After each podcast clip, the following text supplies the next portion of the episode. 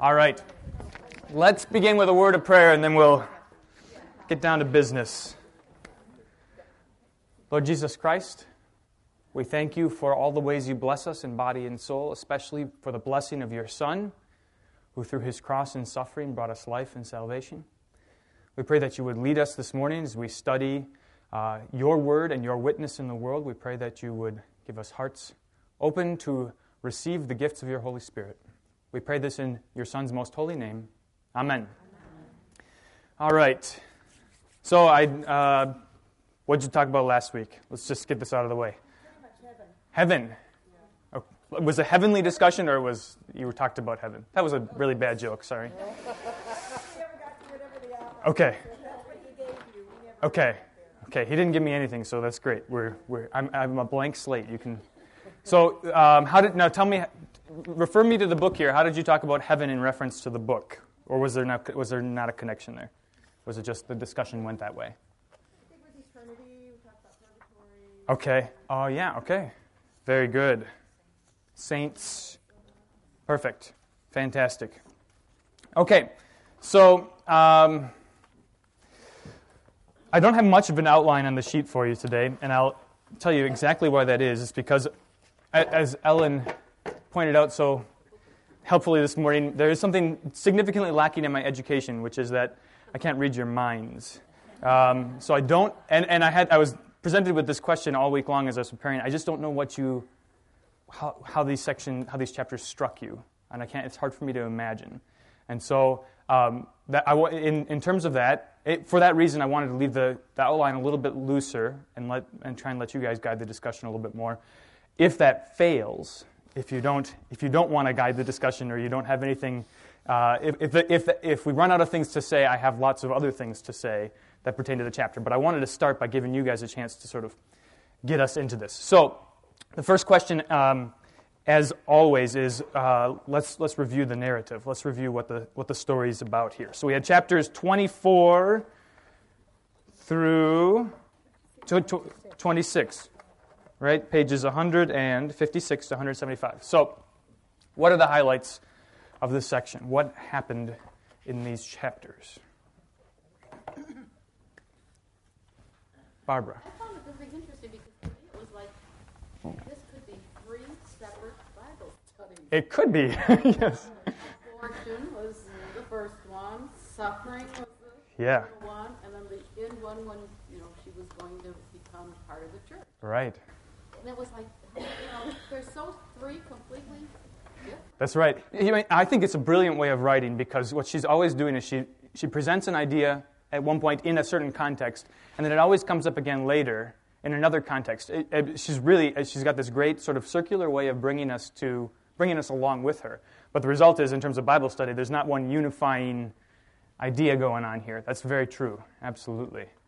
Um, what else? What else is going on here? What? Yeah, yeah Kathy. I, I, was particularly struck by, you know, it was the last chapter, I think, um, or her thought process was so, I don't know, it was articulated so well in yeah. terms of her position on women's right to choose. Right and how she, you know, wanted to blame the church and then, you know, came full circle to realize, yeah, you know, reality and, and this is God's or the the, the, the Pope, the right. Pope's position, how that had kind of his prophecy came to life. That's true. Yeah, absolutely. And and this is one of the things that I, this is what I wrote down on the page. These are the things that, that particularly struck me. So in the same way, I was I was it was notable. And of course, she has the the benefit of hindsight. So when she and I always want to imagine that this is exactly how it happened at the time, but she's she's reflecting on it. Um, but the way that she describes um, the com- the combat between her emotions and her intellect, between her passions and her will, um, is it's a, a very apt description of the trouble that we run into with original sin. Okay? So let's hang on to that. I have a lot of things I can say about that in a video I want to show you if we have time. Uh, but that's, a, that's an excellent thing to talk about. Okay? So go ahead, Kathy.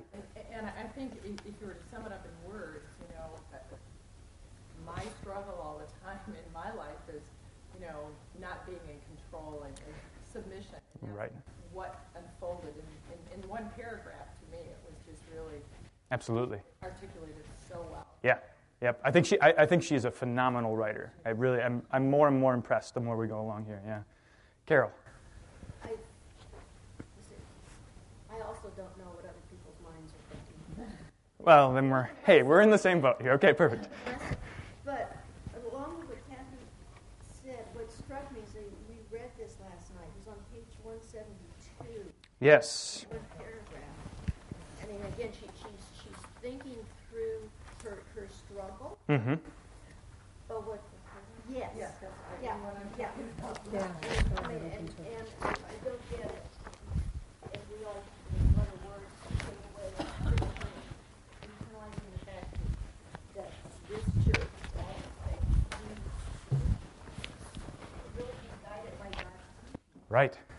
And then she thought, it occurred, it occurred to me that if I'm saying then that I know better than the church, Yep. what I'm really saying is I know better than God. Right. And when I'm reading that, I'm thinking, wait a minute, this is an atheist.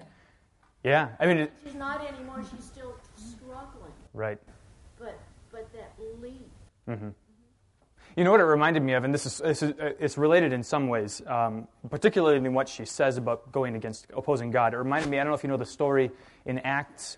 Um, so Paul had a teacher, a rabbi named Gamaliel, um, and there was a time when I can't remember who it was. Maybe it was Peter um, was in prison, and um, the and the Sanhedrin is going to, you know, the, the, or it's either the Sanhedrin or the Romans. I'm getting the facts all mixed up. I'll get it. I'll get to the point though, and then it'll be clear. Um, they're gonna they're gonna they're gonna punish the, the apostles. And Gamaliel stands up and says to them, "Look, this has happened before. People have people have arisen claiming to be the Messiah, and they've had followers, but they've always it's always sort of fallen off. They've they've died, right? And their followers have disbanded. And Gamaliel says." just wait it out and see what happens, lest you be found to be opposing God, right?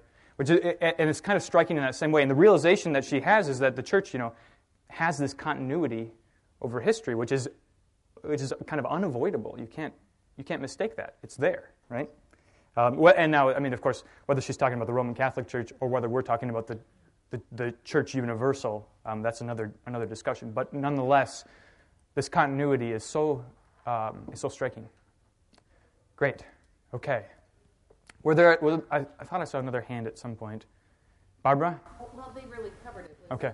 What I found so much in this section was how she's struggling with what she's believed whole life, Yes. and now she she does believe this other, but she can't resolve that. Well, how can she be? She still wants woman's rights. She still wants, Right. But you can't. That's a baby.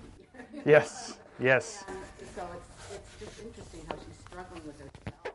Yeah. Nancy? Yeah, I just- This is not as significant, I would say, as what you're talking about. But also, when I was reading it, I was just thinking how she didn't want to admit that her wonderful position, pro-choice, was really pretty grungy underneath. Right. And, I mean, we all kind of have that tendency. A lot of people, well, they don't want to know how cows are slaughtered. They like to eat hamburger, but they don't want to know that. Or, Yes. you know, we don't want to, we're happy to get the tennis shoes, but then we find out that they're made by a bunch of little kids, you know, locked up in some dark room. Right.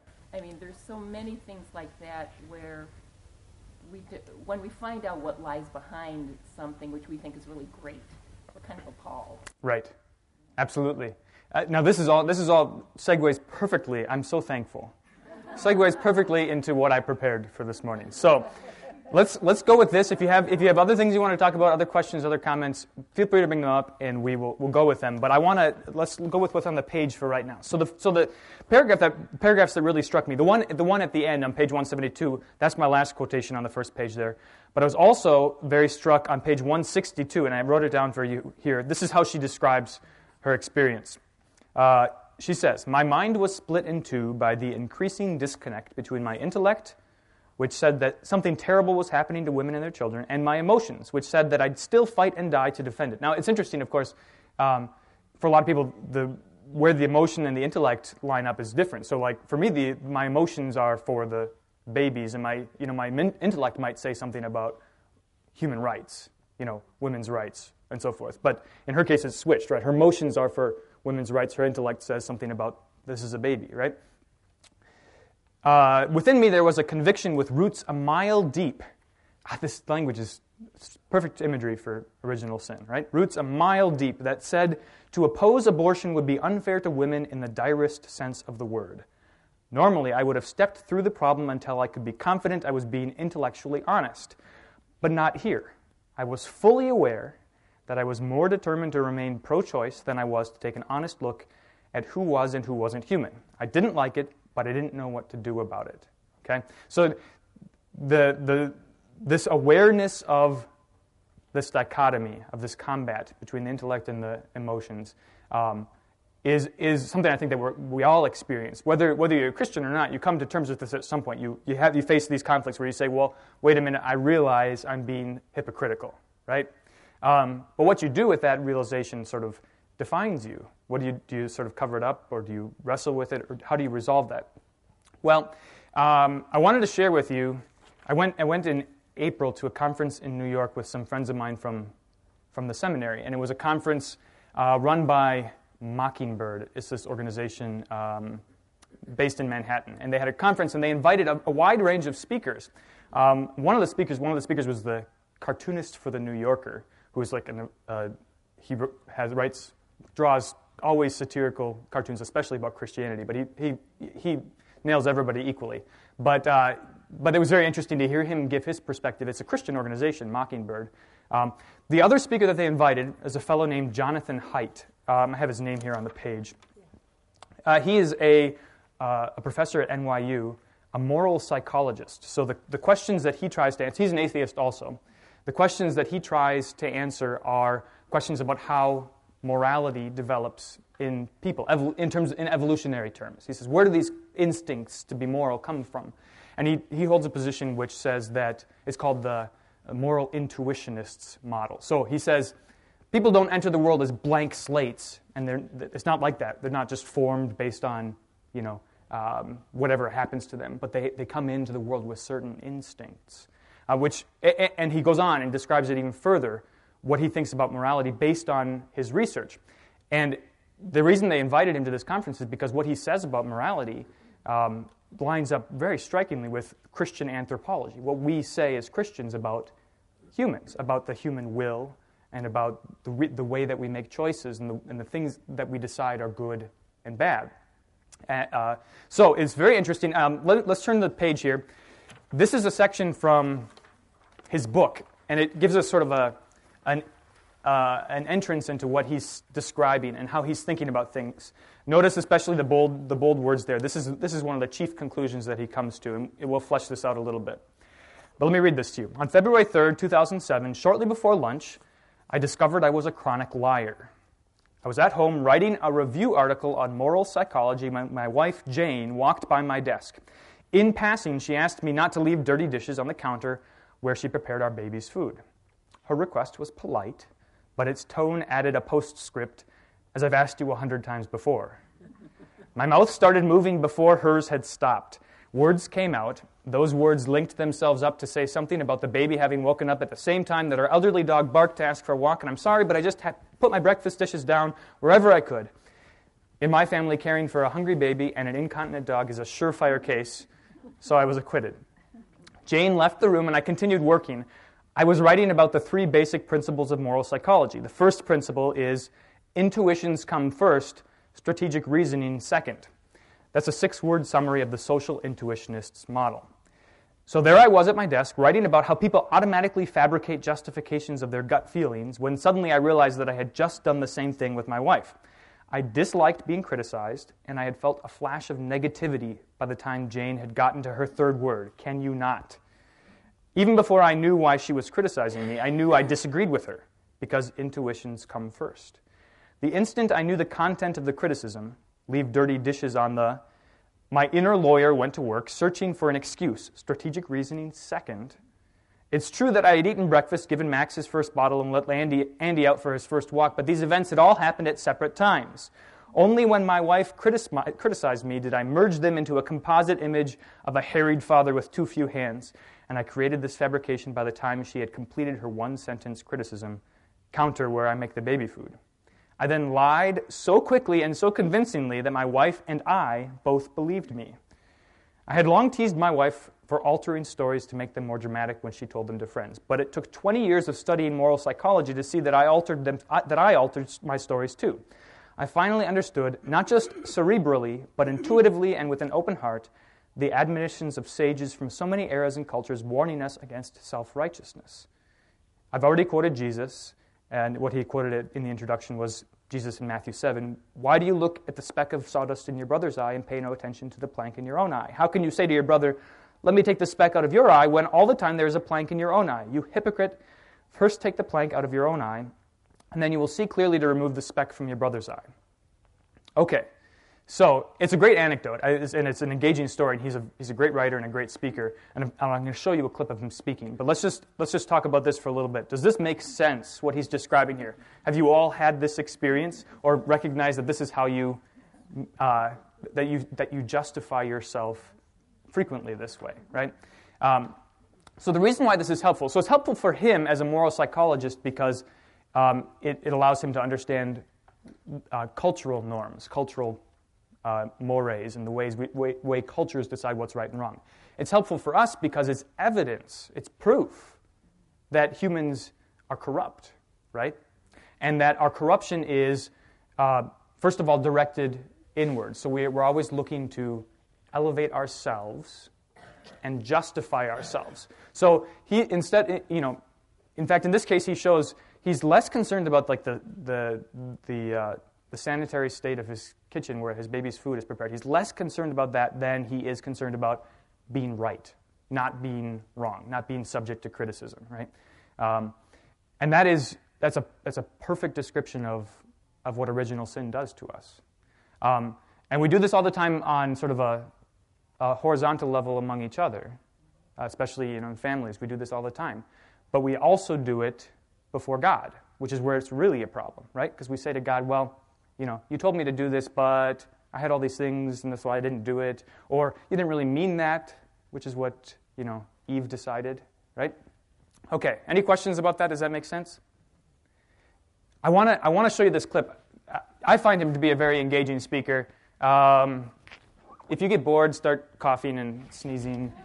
It's about six minutes long, so it'll be over It'll be over before too long. But he presents, he presents his argument and gives some research, which I think is very helpful. Again, it's helpful to have, it's helpful in a, in a, uh, as Christians to have these sorts of things in our back pockets to show, to know that, uh, that this is, that the way the Bible describes the world, the way that God talks about humanity, the way that we understand the fall into sin is actually the way it works. And that you can see it if we're honest, if we're sort of honest about what we perceive around us. Okay? So let's do this. His book is called The Righteous Mind, or one of his books is called The Righteous Mind. Um, and there's a link to this. The link to this video is on that second page. So if you want to, want to watch the whole thing, this is the this is the talk he gave at the conference in New York. He also has uh, a number of TED talks. If you like TED talks, he, he is an atheist, right? Yeah. So I mean, it, it, he's a very open-minded atheist. I'll, I'll give him that in Christianity, the idea of the division between good and evil. Uh, so this is the book. These are the three principles which, uh, which David referred to. And so I'll just briefly, I'll probably just do the first two because those are the ones that I think we can really uh, talk the most about, but we'll see. So this first one, which David already mentioned, um, the way to think about this is that the, uh, the basic, the most basic truth in, in psychology that sages in every culture have come up with is that the mind is divided into parts that sometimes conflict. And Plato, uh, conceived of this as a charioteer reason who uh, can master the passions, the dumb and the smart and the noble passions. And this is uh, what we should strive for: is mastery over these passions. But I came to see in graduate school, and I was studying moral psychology. I came to see that David Hume actually is a much better psychologist. David Hume, who quite famously said that reason is and ought only to be the slave of the passions and can never pretend to any other office than to serve and obey them. Um, this just turns out to be true, and I cover all the, the research showing that in my, in my book. Uh, but rather than conceiving of reason as a butler or a servant like that, I think the best way is as a press secretary, and that you saw that again in the quote that David read. Um, this is Jay Carney, Obama's press secretary. He's very smart. But his goal is not to find the truth. His goal is to justify whatever the position of the administration is. That's what he does. I'll just very briefly uh, give you uh, some concepts that I find so useful, and I, I hope I can inject this into your discussions in your remaining time together and see if you can try to use these phrases at some point before you leave New York it turns out that when we want to believe something, you know, you, we start off, if somebody tells you something, it could be something about politics, it could be something about the Bible. You have this instant flash of either liking it or disliking it. You find yourself leaning towards it or away from it. If you're leaning towards it, if you like it, you ask yourself, can I believe it? And then you send reasoning out on a search for some supporting evidence. And if reasoning finds even a single piece of supporting evidence, a single justification, you stop thinking what we don't do is say, well, on balance, is it true? No, we say, can I believe it? Uh, here's an article I read yesterday. Yes, I can believe it. Done. But if you find yourself leaning away from it, if it's something about Obama and you don't like Obama, let's say, or whatever, vice versa, then um, something, something good about Obama and you don't like Obama, then you would say, must I believe it? Am I forced to believe it? Or can I find any reason to doubt this thing? For example, maybe the credibility of this guy who said it, or, uh, or whatever. You say, Must I believe it? And then you go looking for uh, kind of an escape hatch, and you always find one because we're very, very smart. Reality is ambiguous, and so we can always find a reason to believe something or not to believe it. So here's one example, uh, an experiment showing this. In one experiment, uh, uh, subjects come into the lab, they're students in a psychology class, and they're given an article to evaluate what do you think about the methods of this study. And it's a study that shows a relationship between caffeine consumption and breast cancer. And then you're supposed to say, well, what do you think about the methods? Who do you think finds flaws in the methods of that study? Coffee drinkers. All coffee drinkers? Female coffee drinkers suddenly get hypercritical. But the sample size is only 800, and they didn't control for this and that, because female coffee drinkers look at a scientific study and they say, Must I believe it? And then they find reasons why they don't have to believe it. But everybody else doesn't start with that. They say, Oh, okay, here's a scientific, study. oh, I guess, I guess caffeine causes breast cancer. Okay. Um, uh, in another study, subjects come into the lab, they're paid, let's say, a nickel every time they correctly spot uh, a letter that flashes up on a screen. So, okay, what, what's that? What did I just flash up? Anyone notice? Okay, but what if you were paid to spot numbers? A nickel every time you spot a number. What's that? Okay, so reality is ambiguous. People are not crazy. Nobody thinks that's a Z or a T. But if you're paid to spot letters, you see it as a B. If you're paid to spot numbers, you see it as a 13. Okay? So reality is ambiguous, and we find the evidence out there in the ambiguous world to support what we believe. And once I have justifications, I know I'm right. And if you disagree with me, then you are either stupid or disingenuous. And a common move you'll see is people will say, I know you're not stupid, so you must be disingenuous. And this is part of the acceleration of righteousness. This is why we are all so convinced that we're right, and the other side is either stupid or evil. So that's, um, let me just link this uh, briefly. So this model is wrong. I just want to just link it briefly to the sorts of concerns that you guys have already raised. This is, uh, David wrote this wonderful blog post. Uh, I'm, boy, you can't ask for a better title than this. How do I love Jonathan Haidt? Let me count the ways. So, way number two David said was that Haidt subordinates reason to emotion, uh, which approximates what Martin Luther called the bondage of the will. It would be hard to deny the congruence between the righteous mind and Ashley Null's formulation uh, what the heart loves, the will chooses, and the mind justifies.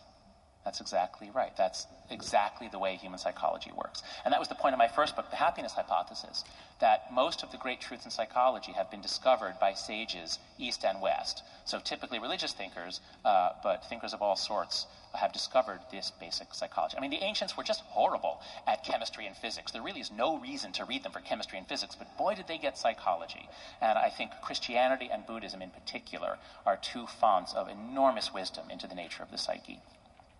That's all I'll say about the first one. And again, I hope as you have your discussions and as you see yourself, probably there's a lot of agreement here on, on uh, basic uh, sort of the moral matrix, the way the world works, your community. But as you see yourself interacting with those outside, just catch yourself asking, must I believe it and can I believe it? And, and try to, it's a, a way to help school yourself in becoming less righteous, I hope. Less self righteous, I should say. Okay. so did that, that all make sense? To make a compelling argument. I mean, the research is I think so striking. That study with the caffeine, the link between caffeine and breast cancer. I mean, you, you, you see it coming a mile away, but you don't want to think that you would ever be, you know, subject to that kind of, you know, poor reasoning. Okay. so what I want to do is I want to think a little bit about, uh, about the Bible now. Let's reflect on the Bible um, and how this relates to what God says, uh, especially in, some, in, in the stories of the Bible. So, can you think of any stories, any biblical stories, uh, where we find out that, you know, that somebody is making a judgment based on, based on their gut instinct, um, and, and then they're presented with, with reasoning to the opposite, and they, they sort of fight against that? Can you think of any, any examples? Carol? Um, the, the blind man, The blind man. uh, disciples asking Jesus, who screwed up? That's right, that's right. Yeah. Right. Yeah, John 9. That's great. That's, you, you, that's how the story goes. Um, the, the story actually, so it's less about the blind man. The story is less about the blind man than it is about the disciples and the, the teachers. So the story begins as he passed by, he saw a man blind from birth, and his disciple asked him, Rabbi, who sinned, this man or his parents? Right? So, uh, and this is, this is another sort of uh, important aspect of our anthropology is that of the way we are as humans. We, we tend to assume that consequences follow actions, right? That there's, a, that there's a, a linear cause and effect in the world. It's not always true. And it's especially not true when we're trying to make judgments about who sinned, who did right, who did wrong, right? Because, of course, we're very bad at knowing what's right and what's wrong. I, I, there's a great, I listened to a radio program about blame. Um, and in the course of the program, a fellow made an argument um, for a, a, very impersonal system of justice in the world. So he said, he said, you know, if you, if you wanted to stop, if you wanted to prevent crimes from being committed again, if you wanted to prevent people, criminals, from committing the same crime again, you could ask people with experience. You could say, you know, detectives and police officers, is this guy likely to commit the crime again? They have all kinds of experience with criminals, they know how they are. You ask him that question, um, 50% of the time he'll be right. Okay? 50% of the time. Which, is, I mean, that's not, it's not terrible, 50% of the time. You could make a really impartial system, however. You could consider all of these different factors. You could, you could weigh and measure things and, um, you know, like, it, uh, you know, socioeconomic things, his history, and you could come up with a system. Like you can do this. It's actually possible where 75% of the time you'll be right, right? You run the numbers, and 75% of the time you, you're right about whether or not they're going to commit the crime again. Well, now, of course, we have all kinds of inhibitions about that, about just plugging it into the system because um, then there's no personal agent. There's no room for mercy. There's no room for a judge to say, yes, they're likely to commit this crime again, but here's why I think that we should let him go. Well, the, the, the example, the evidence that the guy gave for how bad we are at making judgments is not just the 50%, but the, the fact that when you, uh, when you have a criminal, somebody who's guilty of a crime before a jury, if that person is good looking, the jury gives them a, le- a lesser sentence, right? Right? So it has nothing to do with their guilt. It has nothing to do with whether they're likely to commit the crime again. They're judging they're judging whether or not that person is guilty based on whether or not they're good looking, right? And, this, and these are people who are selected to be impartial. They're really bad at it. And, and we all are really bad at it, right? I don't know how I got there. How did I get that, to that story? We're bad at making judgments. What did you say, Carol? Oh, John 9. That's right. Um, the blind man. I'm sorry. I, I got a lot of things floating around. Got to tie them down. Um, so, when it, especially when it comes to making judgments about whether somebody has sinned or not. Now, and then I think that there's another great uh, connection to the story, uh, Jennifer's story, right? You remember she is sitting on the couch um, and her leg is in pain, and she can't. She's she doesn't want to look at the mantle because what's on the mantle? Do you remember? A picture of uh, was her grandmother. Yeah. So there had been this terrible accident, and her grandmother's mother died and her grandmother, who had, an, had another son, oh yeah, her first son died. And she says, what does she say about that? Some, how can, and she gets mad at God, right? Very last page of that section, 168. Um, page 168, that's the top paragraph, is where she articulates it. She says, I shook my head violently as if I could expel the images from my brain if I just put enough effort into it. Everything I had read that day about redemption and victory in the midst of suffering was demolished by my outrage, like trees flattened by the force of a volcano. If God had appeared to me in the flesh, I probably would have slugged him. You are supposed to be good. You're supposed to be love itself, and you let kids burn to death. What in the are you going to beep that? I shouted out loud, my eyes brimming with tears. You're, not, you're supposed to be good. Okay, so she's, she's objecting to the, the death of this child because she supposes it's inju- unjust that, the, that this child dies. Um, and this is one of the really hard things about, about Christianity and about accepting the Christian anthropology and, and original sin. Because what do we say about kids? Well, that's, that's, that's our intuition, right? Is to say that kids are, in, are innocent. But what does the Bible say about kids? They're, they're born sinful, right? And what are the wages of sin? Death, right? So it's a now this is a very hard thing to say, right? To say a child deserves death. Um, I don't recommend trying to say that. It's, and it's not, and, and also it, this is again, it's, it's because not because of anything. Um, it's not because the, you know, it's not when Nathaniel doesn't eat his supper that he deserves death, right? He doesn't eat his supper because he's a sinner. And going back to the beginning, sin is, is, is the consequences of sin are death. All right? So when it comes to making judgments about, about innocence and guilt and, and merit, who deserves what, we're, again, we're, we're very bad at it. We're bad at making those judgments. Okay? Does that all make sense? Any questions? Mary.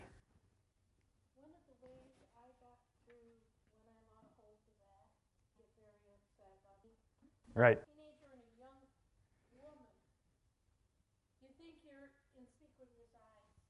This is great. There's, you, you've said a, a few things that, that, that have prompted me, and I don't want to forget. So, so, so the first thing is um, this, of course, you know, this, of course, is why it, uh, it, it's a good observation to make that it's, that it's much more difficult to be a Christian as an, as an adult or as, as, a, as an agent, you know, as a person who can make bad decisions. It's much more difficult to be a Christian than it is for a little child, right? This is part of the reason why we, uh, we want to give the Lord's Supper to, to little kids, because um, if, we can, if we can give them all the help we can while they're young, then as they get older and things get more difficult, they won't be helpless, right? But in, in a very real sense, um, it's, it's, there, there is, uh, we can talk about innocence in a very real sense because um, the opportunity hasn't presented itself. They haven't been as corrupted by the world and influences uh, in the world. Um, but again, the very, the very difficult thing to say is that without the grace of God, without the work of the Holy Spirit, without Jesus, you know, all are lost, right? Even the youngest and the, and, and, and, and the frailest and the feeblest, right? Um, which makes us very thankful then when we, have, we can put our confidence in the work that Jesus does, even that we can't see right? The work that he does even in the womb, right? The other thing, now I've forgotten it. I wrote it down. Let me see. I'll, I'll, I'll remember it if I see my note. Oh, yes. Okay. Um, we talk about suffering all the time um, as, a, you know, as, as, sort of, as sort of curses.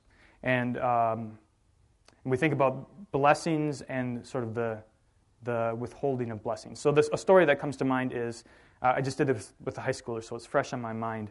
Um, the, we read, I read the reading from 1 Samuel this morning in the back chapel Hannah's prayer. Okay, you know the story of Hannah and Samuel, right?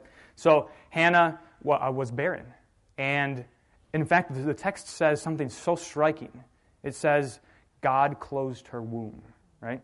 It wasn't just it wasn't just this sort of happened, but God was the one who had done it. She was barren. Um, this relates also to the discussion two weeks ago about, about lamenting. So God closed her womb, but she still prayed to God for this blessing. Okay?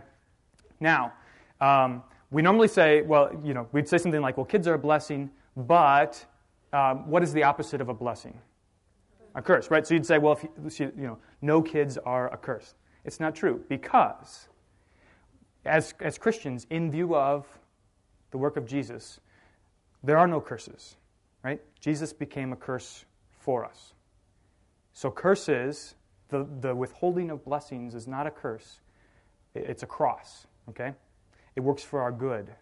And in, in fact, um, it's a blessing in another way, okay? So, you know, a, like you described it so well as a, as a, quadru, you know, a quadriplegic who, has, who is, who's with, you know, doesn't have the blessings of mobility, right? You could say it's a curse. Well, you know, for, for somebody who's worked on by the Holy Spirit, somebody who Jesus, you know, who, who Jesus loves, there are no curses. Um, and there are crosses that we struggle with. Suffering is indeed a cross. But what do we say about the cross? It's where our victory is, right? So we, we, we have to, like, she described it very well. Jennifer did about, uh, uh, I don't remember which pope it was, talking about the, the salvific nature of suffering, right? So you, you turn everything back to the cross and you say, well, their suffering resulted in my salvation, salvation of the whole world, right? How much more will this suffering, this cross, be beneficial for me? Okay? And that's, that's where our faith is tested, and that's where our faith is strengthened. Okay? It's, it's difficult. Um, and that's why we return always to the cross. That's why we return always to the things that we know strengthen us. Okay, I've gone very far afield. This was all because of Carol's John chapter 9. Are there other stories? Oh, any questions? Any questions? Comments? Anything else you want to say at this point? Yes, Lindsay. Can you link that back to John Haidt? Can you? Do you, you have something in mind? Okay. can, can we link this back to Jonathan Haidt? Okay. Uh, you know, it, it, you can in this way. Um, the model that he has of, of intuitions coming first, rational thinking coming second, rational, you know, justifying justifying something coming second, plays plays true in all these cases. So um, we know we know because we read the Bible that suffering is for our good, right? But our instinct says suffering can only ever be bad for me, right? Suffering can only ever be bad for me. Um, and it's a great example of, of how we can understand what's at play the, the conflict that Paul describes, you know, this, he describes this in Romans chapter 6, I think, um, or 7. So I find it to be a law that, just as Romans 7, um, Romans 7, let's start at 16 now, or 15. For I do not understand my own actions. For I do not do what I want, but I do the very thing I hate. Now, if I do what I do not want, I agree with the law that it is good. So now it is no longer I who do it, but sin that dwells in me. For I know that nothing good dwells in me, that is, in my flesh. For I have the desire to do what is right, but not the ability to carry it out. For I do not do the good I want, but the evil I do, I do not. The evil I do not want is what I keep on doing. Now, if I do what I do not want, it is no longer I who do it, but sin that dwells within me. Okay? So there you have this picture um, of what he wants to do and what he does, of his, you know, his emotions, his passions, wanting to do something, in, or in this case, his, however you want to line it up. There's this combat, this internal combat, right?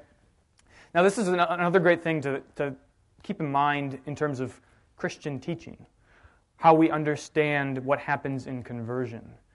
When the Holy Spirit goes to work on you, when Jesus produces faith in you and you trust in Jesus and you receive his gifts, uh, he has begun the work of giving you a new will. Okay? So that now you can say, I delight in your law. I want to do what God wants me to do. Um, without the Holy Spirit, that's impossible. In fact, without the Holy Spirit, we're at odds with God. We're enemies of God. We don't want what He wants. We want only, we want only our own gain.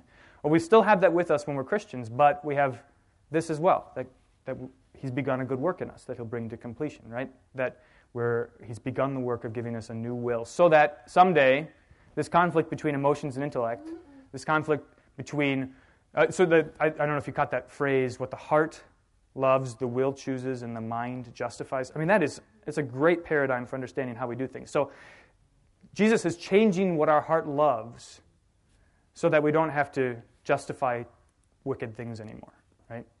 So we can justify, so that, so that He can justify us. All right? Um, he's changing what our heart loves.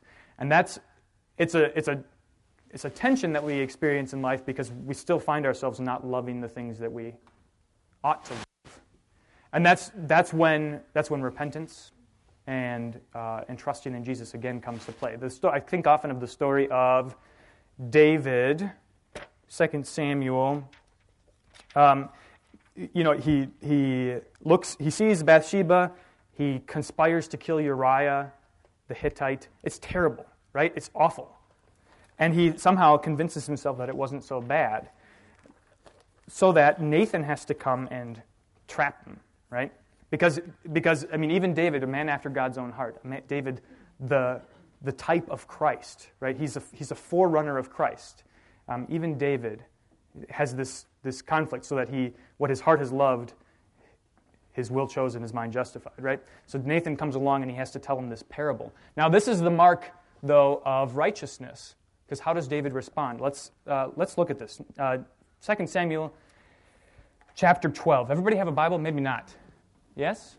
If you don't have one, that's okay. I'll read it so you can, and I'll try and read slower so you can follow it. 2 Samuel chapter 12. If you have a page number in the red Bibles, go ahead. 254? Is 2 Samuel? Okay. 2 Samuel chapter 12. 263. Okay. Um, here's how the chapter begins. The Lord sent Nathan to David. He came to him and said to him, There were two men in a certain city, the one rich and the other poor. The rich man had very many flocks and herds, but the poor man had nothing but one little ewe lamb which he had bought. And he brought it up, and it grew up with him and with his children. It used to eat of his morsel and drink from his cup and lie in his arms, and it was like a daughter to him. Now there came a traveler to the rich man, and he was unwilling to take one of his own flock or herd to prepare it for the guest who had come to him. But he took the poor man's lamb and prepared it for the man who had come to him. Then David's anger was greatly kindled against the man, and he said to Nathan, As the Lord lives, the man who has done this deserves to die. And he shall restore the lamb fourfold because he did this thing and because he had no pity. Nathan said to David, You are the man. Thus says the Lord, the God of Israel I anointed you king over Israel, and I delivered you out of the hand of Saul, and I gave you your master's house and your master's wives into your arms, and gave you the house of Israel and of Judah. And if this were too little, I would add to you as much more. Why have you despised the word of the Lord to do what is evil in his sight? You have struck down Uriah the Hittite with the sword, and have taken his wife to be your wife, and have killed him with the sword of the Ammonites. Now, therefore, the sword shall never depart from your house, because you have despised me, and have taken the wife of Uriah the Hittite to be your wife. Thus says the Lord Behold, I will raise up evil against you out of your own house, and I will take your wives before your eyes, and give them to your neighbor, and he shall lie with your wives in the sight of the sun. For you did it secretly but I will do this thing before all Israel and before the sun. David said to Nathan, I have sinned against the Lord. And Nathan said to David, The Lord has also put away your sin. You shall not die. So that's, that's the mark of righteousness. That's the mark of the work of the Holy Spirit, right? When you're confronted with your sin, your, uh, your, your heart loving the wrong things, when you're confronted with that and you say, I have sinned in the eyes of the Lord, we see this all the time. This is, in fact, uh, the, the, whole, the whole book of 1 Samuel is about the difference between David and Saul. Um, so Saul sins over and over again, and each time he says, I did, um, yeah, you said that, but here's what I, here's what I was thinking, right? Um, it's, I mean, it's, it's almost comedic. It's tragic in the end because the Spirit of the Lord was on, on Saul, and then the Spirit of the Lord departed from Saul and went to David. Okay? Um, so keep this in mind this is why I think Jonathan Haidt is so helpful and why it's helpful to understand this model. Intuitions come first, uh, strategic reasoning comes second. We, uh, we look for a reason to believe what we want, and we look for a reason to disbelieve what we don't want. Um, the heart, what the heart chooses, the will, what the heart loves, the will chooses, and the mind justifies. If you think, if you, if you understand that that's the way you work, um, then it helps you, and this is the way the Bible talks about you as well, then it helps you to be um, not as surprised when you find out you've made bad decisions, right? And you're less, and then you, and then, and this is where faith. So there's so there's two parts to repentance: contrition, recognizing your sin, and believing the words that follow. The Lord has also put away your sin. Okay. I've been going on and on. Do you have any questions. Anything else you want to talk about? Krista. Pastor, but um, if you don't believe, then you um, would never um, uh, excuse or forgive. Right. So um, here's a couple of things right off the bat. Jesus has Jesus' sacrifice on the cross forgives all sins. Okay. Um, somebody who doesn't believe basically says, "I don't want my sins forgiven." Right? I'd rather hang on to them. He says to Nathan, um, instead of saying, I've sinned against the Lord, he says, No, I did what was right in my eyes. Rationalizes it, yep. Right? So, and in that case, he hangs on to his sins for himself. He says, No, I want, this is what Saul did. He said, No, I want, I want these. I don't, I don't need you to forgive them. Right? And that's what, that's what, that's what condemns to hell. But is it self righteousness? Yeah, yeah, it is. Yep. And, and exactly, exactly. So the so Jonathan Haidt talking about self-righteousness is another. The, the, here's the other great way to think about it. So if all of these efforts to to justify um, your intuitions, to justify what your heart loves, th- those are efforts at self-righteousness. For a Christian, the righteousness doesn't have anything to do with you, right? Your righteousness is the righteousness of Jesus, okay? Because it's obvious you don't have anything to contribute, right? Then that's what, this, that's what the whole exercise of repentance is all about. Understanding that you've got nothing to, nothing to give to God, that you can't justify yourself, that, you make, that, you've, that you've sinned against Him, and clinging to the righteousness that is, that is Jesus' righteousness. Okay. Elizabeth. Go ahead. I would be curious too. I was so shocked when she gave, uh, you know, quotes about the number of divorces right. increased so dramatically. Yeah. And that contraceptive, uh, yes, contraceptive, uh, medicine, whatever,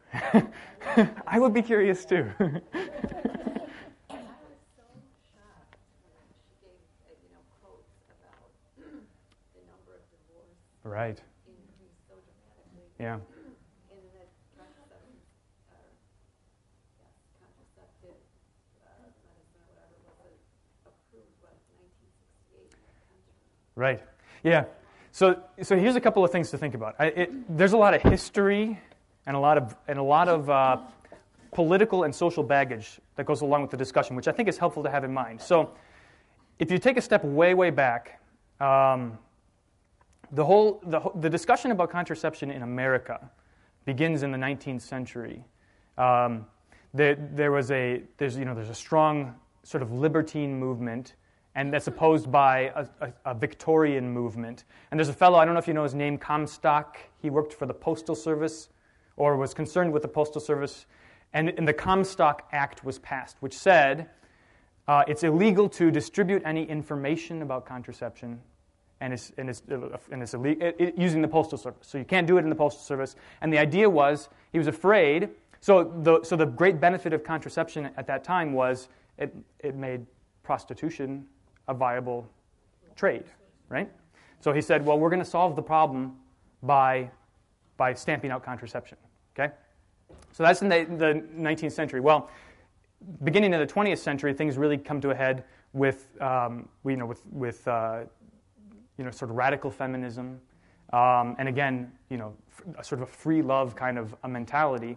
Um, and it became, it became a matter of uh, of privacy. So that, so in 1969, the case Griswold versus whoever, um, they decided that contraception should be legal. It, had, it was outlawed for, for a long time. They should, it should be legal because not because of any not because of the merits either for or against contraception, but because the the, uh, the case the court decided that there's a constitutional right to privacy that the that the government can't inject its its thoughts into privacy, which then again plays out in like Roe v. Wade. Same, same, same thing. Privacy is at stake there. Okay, so so there's all of that baggage at play.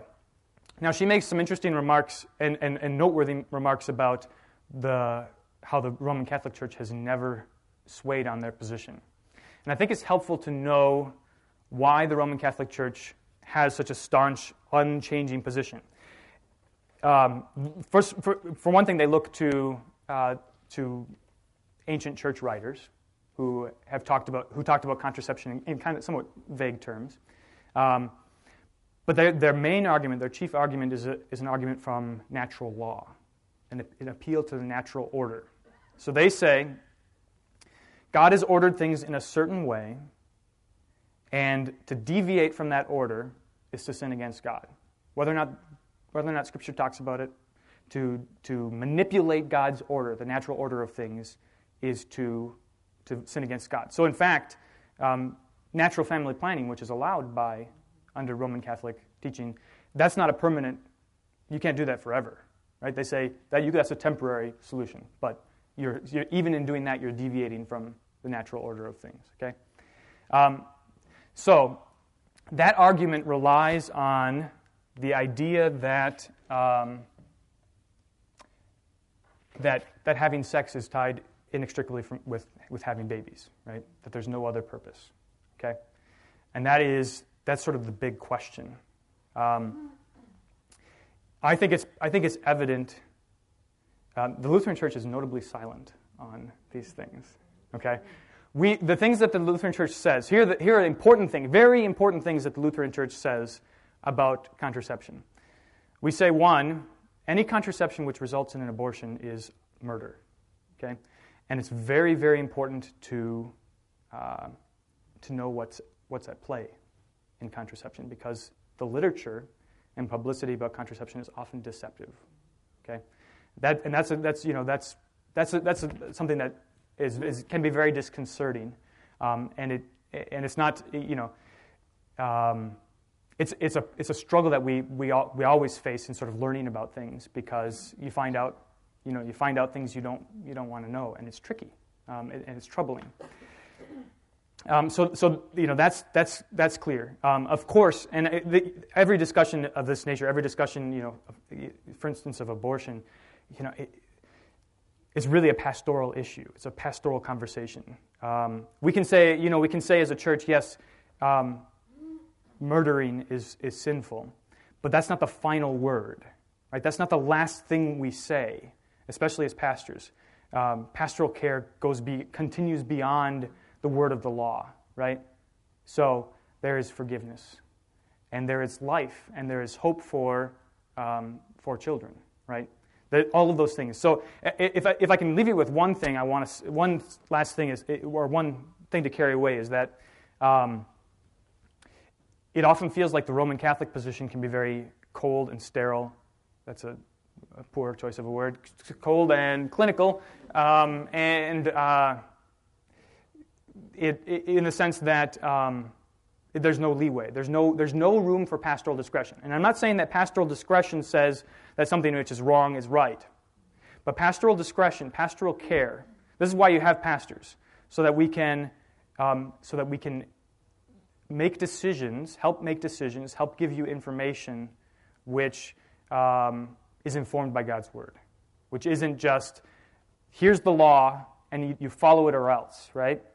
Because most things, now, and here, here's, here's the reason why that's important. Um, we learn in the gospel that uh, when, the, when the Pharisees come and ask Jesus about divorce, he says, um, Moses allowed it because of your hard heartedness, right? Um, and then Jesus says, you know, a variety of things about divorce. Well, the reality of the world is like this people are hard hearted, and the natural order of things has been disrupted. Things don't work the way God intends them to work, right? We see this all the time. Things don't work the way God intends them to work. Um, people are all a big mess, right? and, um, and what we do as Christians is try and, try and right the ship as much as we can. But it doesn't always look, it still won't look the way that it's supposed to, okay? Maybe that's the best thing I can say about, about the conversation. Does that, does that give you some information, some insights, Elizabeth? Is that helpful, or have I left you, have I left you wanting more? I know, I know. Well, Think about, I think about when I was growing up, getting contraception was so, it was like, so difficult. Yeah. I- I mean, I think about for a boy to get, it was like an embarrassing thing. Now they're in every bathroom and. Right. and- Yeah. And restaurant, I mean, so it's really interesting that even in our children's minds, mm-hmm. it'd be like, oh, it's there. It's meant for me to be able to have sex easily. Yep, exactly. Switch completely Yeah. to, it's so similar to how the, how the living together, are, it's like, it all kind of, you know, that's completely the, not the natural Yeah. order, Yeah, it's completely acceptable. That's right. My children's generation. Exactly. They're like, oh, of course they're living course. That's right. Absolutely. Yeah. I go, well, most times you're going to try it out, you're not going to like each other some days. Yes. You're probably going to jump ship. Yep. Yeah. Absolutely. No, that's that's great. That's exactly right. Pat, go ahead. Because I used to watch um, Home and Midlife, I don't know if anybody watched that TV yet, but back in that time it was in England, and I suppose it was after World War One, before, before World War Two. And at that point, women, and particularly for economically, um, women had babies and babies and babies. and Yeah, right. babies and babies. I mean, so in that way, you look at contraception, and it was, you know, because okay, you can say, um, you know, just simply staying away from each other. Well, when you're married, and you look at a men's, you know, men's needs versus a woman's needs or whatever. I mean, it's it's not an easy Right. answer. Yep. And Ab- saying, and to those four women who had babies and babies and babies, regardless of their health, I mean, it was like there was no answer. I mean, I guess I can see where contraception as an answer came in. Sure. Sure. Yeah. So, you know, whether it's right, and I certainly mean not with abortion, but I mean just the idea of contraception. That's, that's not an easy answer. No, you're right. Right, which is why which is why if you haven't noticed, I'm not saying anything. go ahead, Nancy. It seems to me there's kind of a logical flaw in appealing to natural law because if it's wrong, contraception is wrong, what about all medicine? Right, exactly. Yep, that, it- precisely. So we manipulate the natural order all the time. Um, the thing doesn't, the, the, as far as I can tell, the argument doesn't really hold a lot of water, right? Yeah. Was there a hand over here? Uh, I was just going to say, I've, have, you, have you ever read Freakonomics? Yes. There's a section in Freakonomics where they talk about abortion in Cuba Right. and how it's like encouraged and how economically the country flourished because they were no longer supporting children that they couldn't afford to Yeah. support. So I mean, China, too. in, yeah. Yeah, exactly. Yeah. So if you if you go with the argument of contraception as a socioeconomic bonus, Right. then you're going to wind up with a lot of dead kids. Yeah. Krista. Um, I only want to say um, Luther never never said something about abortion, and uh, he um, at, at that time it was defined when is a is a, um, a baby a human being, and uh, it was a kind of uh, you would say in four or six months. Hmm. You know these these kind of uh, um, uh, um, uh, conception and. Um, uh, that has had changed too. Yeah, I, I'm, I'm not really familiar with, um, with you know, a lot of what Luther says about it. But, he, but one thing to note is that, um, you know, not long ago, you know, in, in relatively recent history, you know, we had no idea how things worked, right? We just had, just had very little idea how things worked. Um, but the church has always, going back to, going back to, the, to very ancient times, to like the very, the very early church, um, has taken a stand over against pagan culture, saying um, abortion is, is wrong, right? It's, it's terminating a life when, when, when God is you know, given life as a gift. Um, and so, and, and so, you know, for, for, for folks like Luther, it wasn't really much. It wasn't really much of a question in some sense, um, because and, and likewise for the Roman Catholic Church, they say, of course it's wrong, right?